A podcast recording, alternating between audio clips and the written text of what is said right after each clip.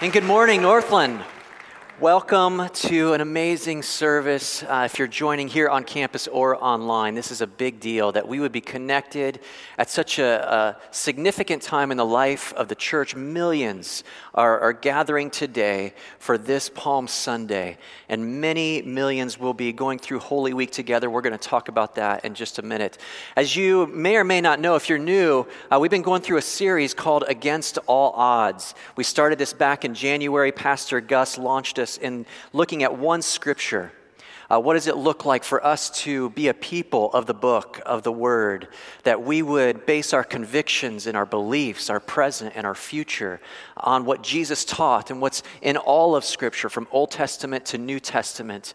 Uh, and then we've been looking at one story, how every, every story in the Old Testament connects. We've been going through a lot of the, the characters that are highlighted uh, in the Pentateuch, the Old Testament. And now we come up on this week and we're looking at one Savior. What does it mean for us as followers of Jesus to see the way Jesus connects all the dots, connects everything together? So it's a big deal that you're here, and this is an important time for us as a church. We're going to be looking at Luke chapter 19. If you have your scriptures and you want to turn there, it'll be on the screen as well. And uh, uh, we'll, it's also in your worship guide if you want to pull that out. But want to let you know that in the Gospels, Matthew, Mark, Luke, and John, in every one of those, there's a different author that the Holy Spirit inspired to chronicle the stories of Jesus. They didn't all tell the same stories, uh, they highlighted different parts of Jesus' life. And, and that way we have a more complete picture uh, of what's told uh, in the life of Christ over those years. And so when we look at the scriptures uh, this morning, we'll be looking at Luke 19. But what's interesting and important to note in, in this story, uh, this entrance into Jerusalem, the capital city, uh, this triumphal entry is highlighted in all four of the Gospels. So it's an important story that uh, the gospel writers didn't want us to miss. And so let's take a look at that. If you have your scriptures, go ahead and turn to uh, Luke chapter 19, and I'll pull a couple verses from the Gospel of John as well as it highlights some other pieces of the story. This is what it says in the scriptures. The next day, the great crowd that had come for the festival heard that Jesus was on his way to Jerusalem. So let's just pause real quick right there and get the setting of what's happening. Why are all these people piling into Jerusalem? There was a festival that was taking place. If you were here last week, you might remember that we were looking at the life of Moses. And we kind of looked at, you know, what, what was his sizzle reel, kind of the highlight uh, reel of his life, all the different stories. And one of the things that we noted was the way that God commanded and gave specific instructions to Moses that the Israelites were to observe three festivals, three huge parties commemorating who God is uh, the, the Feast of Passover, Pentecost, and Tabernacle. And so, this one here, there are pilgrimages coming, people coming from all over, piling in. The population of Jerusalem was on average about 50,000 people. But it's estimated that around this time period, the city would just grow and, and double, sometimes triple. Uh, anywhere between 120, 150,000 people would be pouring in for these festivals uh, the Romans would have added extra security detail into the city. The energy, the tension, the excitement was there. But also, these were festivals where it was. Uh, often popular for a false prophet, someone who was claiming to be the Messiah, to sort of come into that scene and it would create an uprising. There would be uh, riots, and often uh, the Roman soldiers would have to go in there and, and quell the fighting. So it was an interesting time, a dynamic time in the life of that city. And as Jesus comes, as he's approaching, he's not quite into the city yet, but as he nears it, the scriptures say that he approached Bethpage and Bethany at the hill called the Mount of Olives. And before going in, he sent uh, two of his disciples, uh, saying to them, Go to the village ahead of you. And as you enter it, you will find a donkey tied there, which no one has ever ridden. Untie it and bring it here. If anyone asks you, Why are you untying it? say, The Lord needs it. Let's talk about uh, this donkey for a second. We're going to look at two significant symbols that are highlighted in this story. The first is uh, this particular animal, the donkey. Why a donkey. I was doing some research this week and reading an article that I actually got uh, from the Jesus film, and it was highlighting this particular scripture that Pastor Marsh read earlier, Zechariah 9 9. This was a, a, a prophecy that was given some 500 years before Jesus came on the scene as he is entering Jerusalem this final time. Listen to these words again and highlight what you see happening. Again, five centuries before, these words were spoken about the Messiah Rejoice greatly, daughter Zion, shout, daughter Jerusalem, see, your king comes to you, righteous and victorious, lowly, and riding on a donkey, on a colt, the foal of a donkey. What's going on here? This research that I was doing, I was actually looking at an article that was put out uh, by the Jesus Film. I tagged it there. You can look it up later. It's a great article put out by Cru. I sent an email to Gilbert Kingsley and uh, Dan Hardaway and Bill Wolf, uh, who work at Cru, just thanking them for this great research done by the Jesus Film uh, department. And in it, they highlight 55 of the 300 prophecies that are given in the Old Testament. Over a 2,000 year span in the Hebrew history, we have over 300 prophecies. This Zechariah one is, is a specific one to this moment taking place in Jesus' life. And in this research that was done uh, by Peter Stoner, he's the chairman of the departments uh, of mathematics and astronomy at Pas- uh, Pasadena College, they asked this question what would be the probability for just eight of the prophecies to be fulfilled by Jesus? Nevertheless, the 300, just eight of these. What would be the mathematical probability? So they got a team together, they did all the research, and came up with a conservative number that just, to, just for all eight to be met by a Messiah, by the Messiah who would come, as Zechariah proclaimed, is this the probability is 1 in 10 to the 17th power. That's a big number. I, I can get 1 in 10, right? I got that much. I can do that math. But I see some students in here. Maybe you've taken the ACT, SATs, some of us not so good in math. What's so great about the research team, they actually wanted to paint a picture of what this would look like visually for those of us that are not numbers people. And so basically, they said this 1 in 10 to the 17th power would be the same as taking a silver dollar no, we don't use those much anymore, but imagine a silver dollar and you lay them on the ground side by side if you covered the entire state of Texas. And if you piled those silver dollars on top of each other two feet high, and if there was a silver dollar marked in there that was the designated one that a blindfolded person who parachuted in anywhere they wanted could go anywhere in the state looking for that silver dollar, that's 1 in 10 to the 17th power.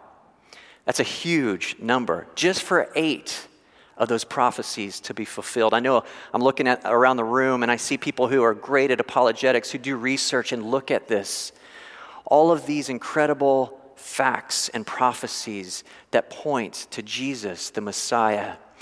Gilbert uh, emailed me back when we were going back and forth talking about this, and he was telling me about how every time he reads one of these prophecies, it makes him think about a trip that he and his wife Chris were taking South Dakota I 90, like a five hour stretch where, you know, it's one of those where you don't see anything, just a lot of billboards every several miles. And he said there was this billboard that kept repeating itself, and it just kept announcing and promoting this place called Wall Drug, which sounds kind of shady to me. Um, yeah, I, there's some claps in here. I need to visit South Dakota apparently, but Wall Drug, stop and get refreshments at Wall Drug. Get your souvenirs at Wall Drug. This it's like a pharmaceutical stop, but it's kind of a one stop and a big tourist destination. Gilbert said you can believe where we stopped, right? After seeing time and time and time again for 5 hours these billboards. And that's what these prophets were doing. They were the ones that were proclaiming, putting up these signs, making sure that the people of God would not miss the Messiah. And so that's what's happening here. But it still got me thinking why a donkey? You know, I'm not, I'm not big into those type of animals. And um, I was wondering, even in the Middle East around the first century, what other option, putting aside just for a moment that Jesus was going to fulfill this prophecy, what other animal could he have ridden into Jerusalem on that particular day? Do a little Google research. The Arabian horse. Look at that. I'm not, I'm not an equestrian. I don't know much about horses, but five to ten thousand dollars this immaculate, uh, sh- gleaming, like just, it looks like just a muscle to me. I started Googling. I wanted to know okay, if that's the price of an Arabian horse, what's the price of a donkey? So I started typing into Google, and you know how it sort of tries to predict what you are uh, typing in, and it'll autofill. So I started typing in, what is the cost of, donkey did not come up, but you know it did come up. What is the cost of a Lamborghini autofill? What is the cost of a Tesla? This was the Lamborghini and Tesla of the first century. Uh, you can imagine uh, contrasting that animal with a $300 donkey on average, the cost of this animal around the world. Now, that donkey's cute. You do want to give it a hug. I know you do. And donkeys served an incredible purpose, still serve an incredible purpose. Pastor John has one on his property. They're an amazing animal. But in the scriptures, what's even more symbolic and interesting is that when you read the Old Testament, often what the horse stood for was it was a symbol of war, of battle, of warriors coming in to fight. The donkey symbolic for peace, for humility, for suffering. And so it's not by accident that Jesus, not only because it was a prophecy to be fulfilled, but it was a declaration of his intent as he came in to that city. The scriptures go on to say that as they were sent ahead, the two disciples go and they found this donkey just as Jesus had told them. As they were untying the colt, its owners asked them, Why are you untying the colt? And they replied, The Lord needs it. I love this. This is like a Jedi moment. I knew Rob and his family normally come on the 11 o'clock. This is like a total Star Wars moment, uh, which I grew up on, big fan. My family loves. The disciples, can you imagine, even first of all, how do you get the donkey detail, right? Did they just draw the short end of the straw and all of a sudden they're walking together ahead to this village? You can imagine the conversation. Now, what are we going to say again? And, and how's that going to make sense? And what do we do when they don't believe what we're saying? Like, you can imagine how that dialogue was going. They get there. And all they do as the owner comes and asks for it is they just say, The Lord needs it. These are not the droids that you're looking for. And apparently it worked because it goes right to the next scene, scene without pause. Jesus, uh, they then brought it to Jesus, threw their cloaks on the colt, and put Jesus on it. And as he went along, people spread their cloaks on the road. Church, can we just pause just for a second here? I want to just give you two quick points on this donkey. First of all, if Jesus knew, that those disciples were going to find a donkey in that next village and that they were going to say the Lord needs it and it was going to be given to him. Don't you know that He knows the anxieties, the concerns, the struggles? Every one of us has something that we wish we could just see just around the corner. That next chapter, this next season. Some of us are still uh, collecting unemployment checks, looking for a job some of us are struggling with friends or family, or it's us who are waiting on medical test results. We're desperate to see what's around that corner. This is a powerful reminder in the most subtle of ways. Jesus, He knows what's in that next chapter. He's already there. He knows what's going to happen. We can trust on it, we can rely on Him. And then, secondly, thinking a lot about this donkey. We should never pass up donkey detail. As followers of Jesus, whenever we're sent on a task, whenever the Holy Spirit stirs in us an opportunity to engage in a conversation, to, stir, to serve somebody, we should never wonder uh, and, and try to put a value on that. I know for some of us, conversations I have with people, they often think, you know, that ministry is something that I'll do someday. Um, you know, I'm so, so wound up at work and with the kids, and, and, and, it, and they sort of make ministry and calling be something that they'll do eventually. When really, this is a powerful reminder these two disciples who were obedient, who listened to Jesus, went on that mission, and did something for the king. Every conversation we have, we have no idea how eternity is going to meet that conversation, how Jesus will be ushered into that moment because of us just listening to the Holy Spirit and stepping in to that situation. Let's keep going. They brought it to Jesus, they threw their cloaks on it. When he came near the place where the road goes down the Mount of Olives, the whole crowd of disciples began joyfully to praise God in loud voices for all the miracles they had seen. They took palm branches and went ahead, went out to meet him, shouting, Hosanna!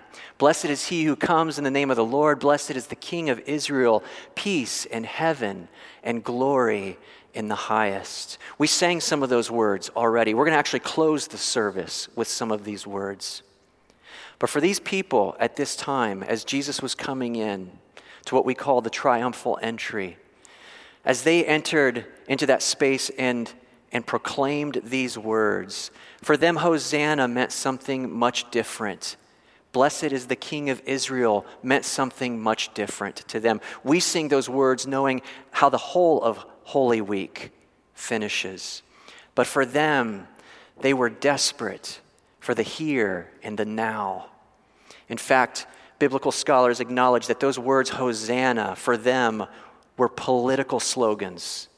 They were these statements uh, and hopes that Jesus was coming to establish his reign on earth and help them with the oppression that they felt from the Romans, help them economically and socially. And so they were crying out for Jesus to come and fix this in the moment.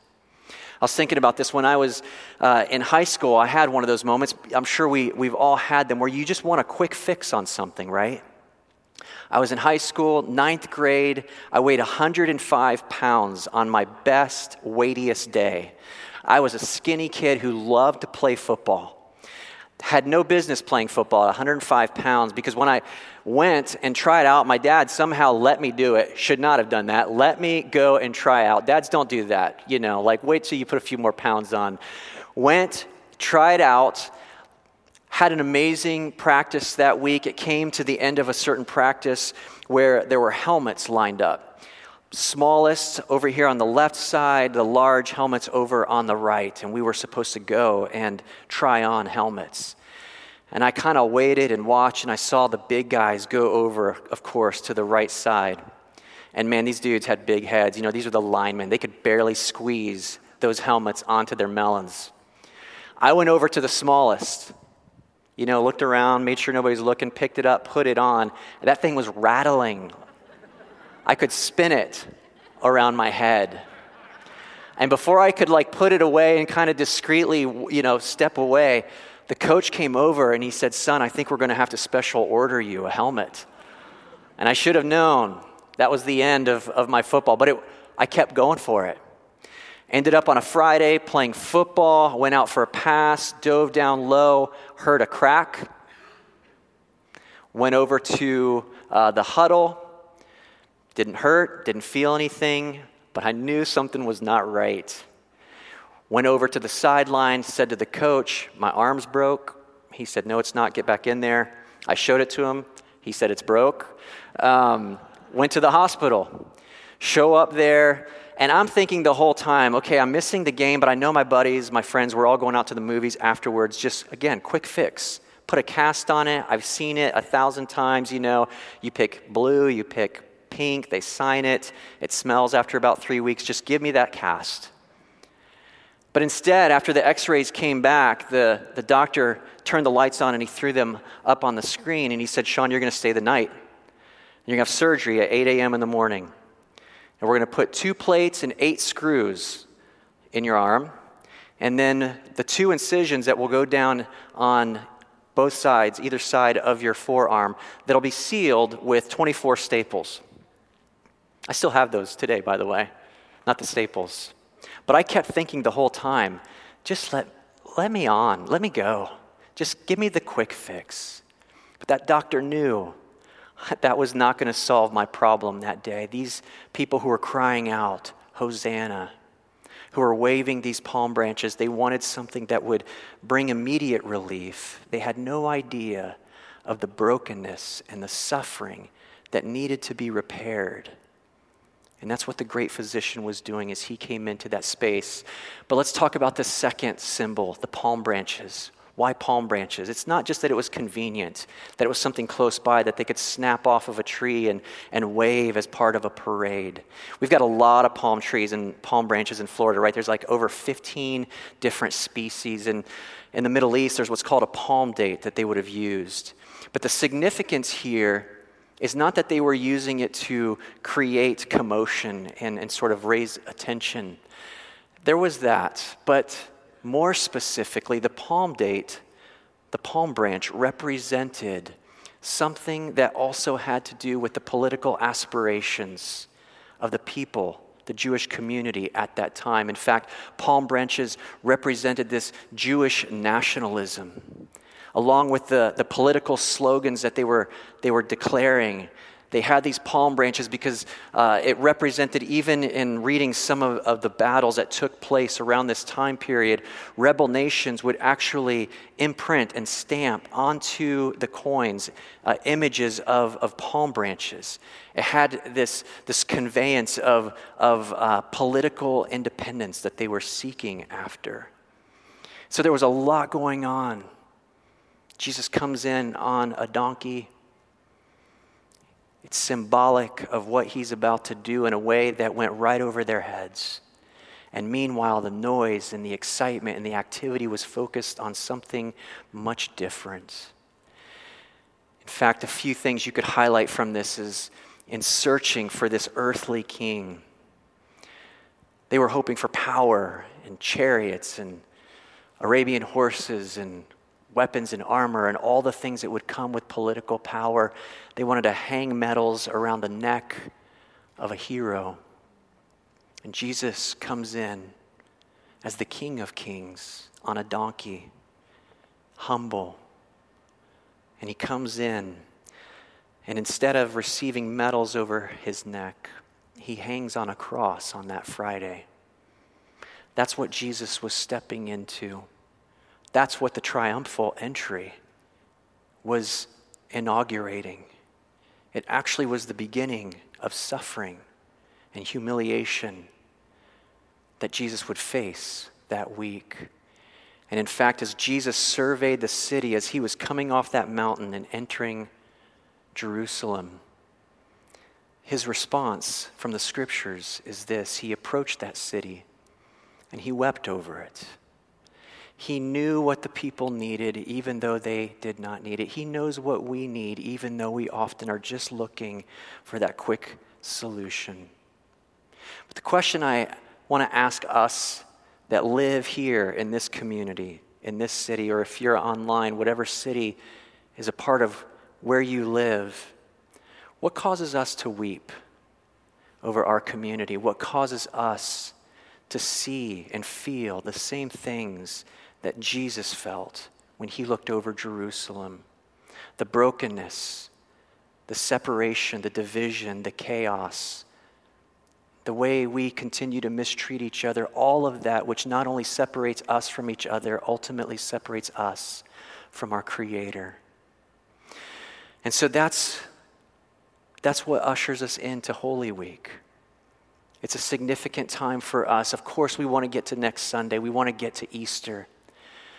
But it's important for us in Holy Week to pause and to pay attention to the things that Jesus taught that week, the things that he did and he said, what he was passionate about, what he put emphasis on. And that's what we're going to be doing this week.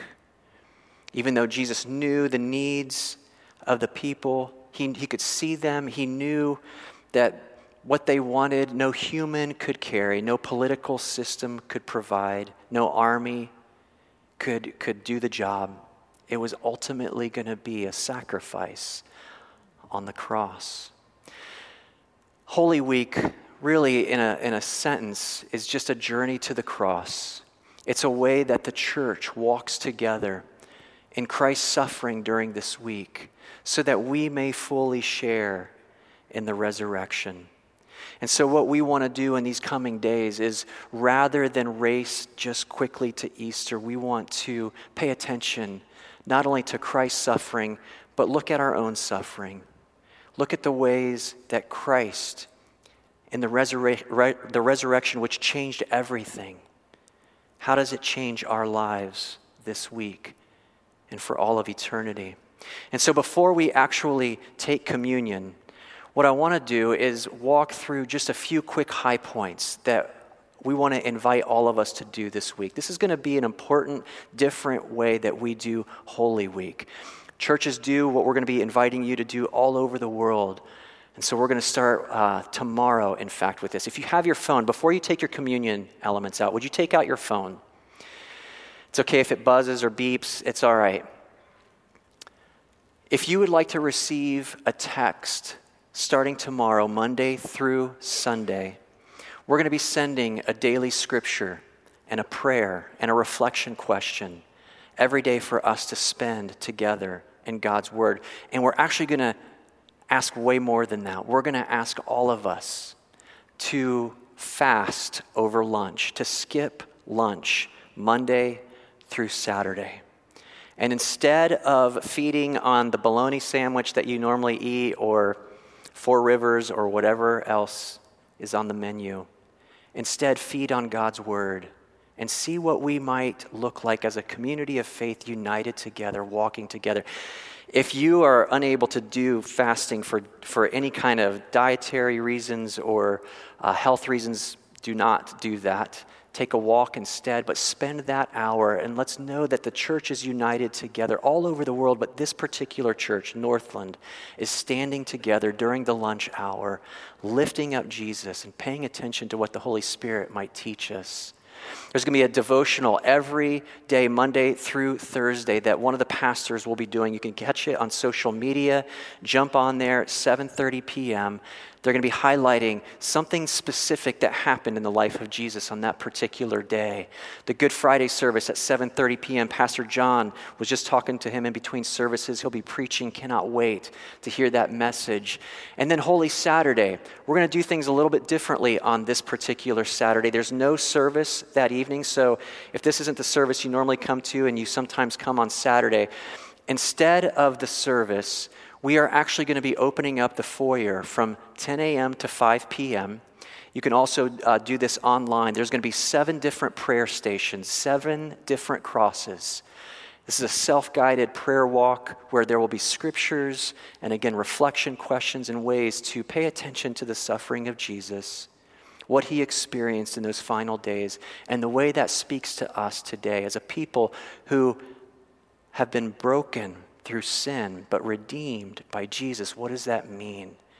And so that prayer walk, you can sign up for that. It's not, it's not actually seven hours. You can just sign up online to come for some particular part. It'll be COVID uh, safe, but again, you can do that online as well. Check all the details for that online. And then finally, Sunday, Easter, where we get together to celebrate the risen King. But put the phones away and let's actually pay attention to this first. Would you take out your communion elements? If you're here on campus and, uh, and maybe you, you got in here but, but missed the, the, the communion, just raise your hand and there's some ushers that'll come around and make sure that you receive those. If you're online, uh, please grab something to eat and drink so that you can participate during this time we wanted to close this service out with what we think is the most powerful way for us to pay attention to what Jesus did for us on the cross. And so we're going to be doing this together, and I'll give you those instructions. Just want to look around the room again and make sure everybody, we've got a couple here and, and a couple people up in the balcony. Right here in the middle.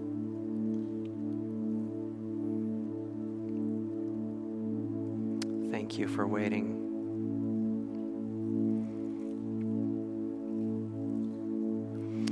If you'll take those out, I'm going to pray a prayer of blessing over our time together. And after I pray, you are invited to take them at any time. You can take it immediately, you can take it during this last worship song that we will sing together.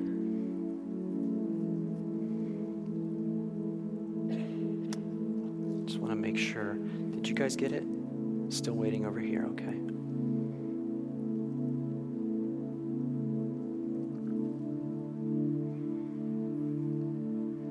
Michelle or Don, we have a couple right here in the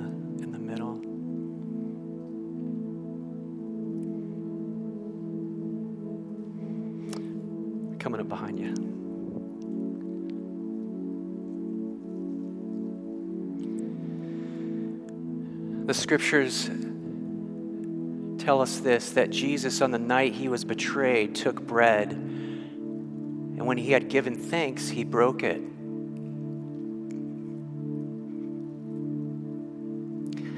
And he said, This is my body, which is for you. Do this in remembrance of me. In the same way, after supper, he took the cup, saying, This cup is the new covenant in my blood. Do this whenever you drink it in remembrance of me. For whenever you eat this bread and drink this cup, you proclaim the Lord's death until he comes. You can imagine Jesus as he was coming into Jerusalem. He knew the price that was going to have to be paid. He knew it was going to have to be him that paid that price. And instead of turning that donkey around, he kept going for you and for me. He knew, being sovereign and being all knowing, that he would have friends, close friends, betray him that week. And yet he still kept writing.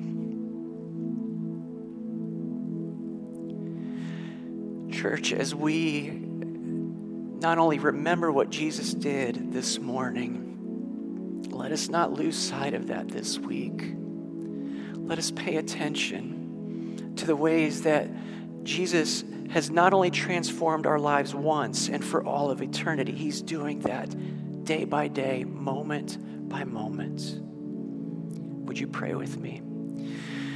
Father, we confess to you that we so often want to race to Easter and we're so thankful, so grateful, so in awe that you meet us on Easter on Sunday, resurrection. You've given us new life, the sacrifice that you made on the cross on our behalf, so that we could be redeemed as your people. Father, thank you for the way that you knew our hearts. You knew the way that we would sin and betray you more times than we want to remember. And yet you love us still, and you invite us around these elements to remember the sacrifice. Lord, I pray for those who might be here for the first time, maybe some people who are holding these elements, not even sure that they should take them. Maybe some have never known what it means to have a relationship with you, Jesus. Holy Spirit, would you draw them near to you? Would you remind them of your forgiveness? Would you start anew that first step in having a relationship with you, our Creator? For my friends and family here who have taken communion with hundreds of times, who also might be holding these elements, thinking, not worthy, feeling shame and guilt. Father, would we not let those lies from the enemy overtake the truth of the forgiveness that your body and your blood paid for. And Lord, as we do this, we want to take it. We want to launch into this week singing, declaring you the King of Kings, the Lord of Lords. We give you all we have, Lord. Would you walk with us this week, Holy Spirit, and teach us? We pray in Jesus' name.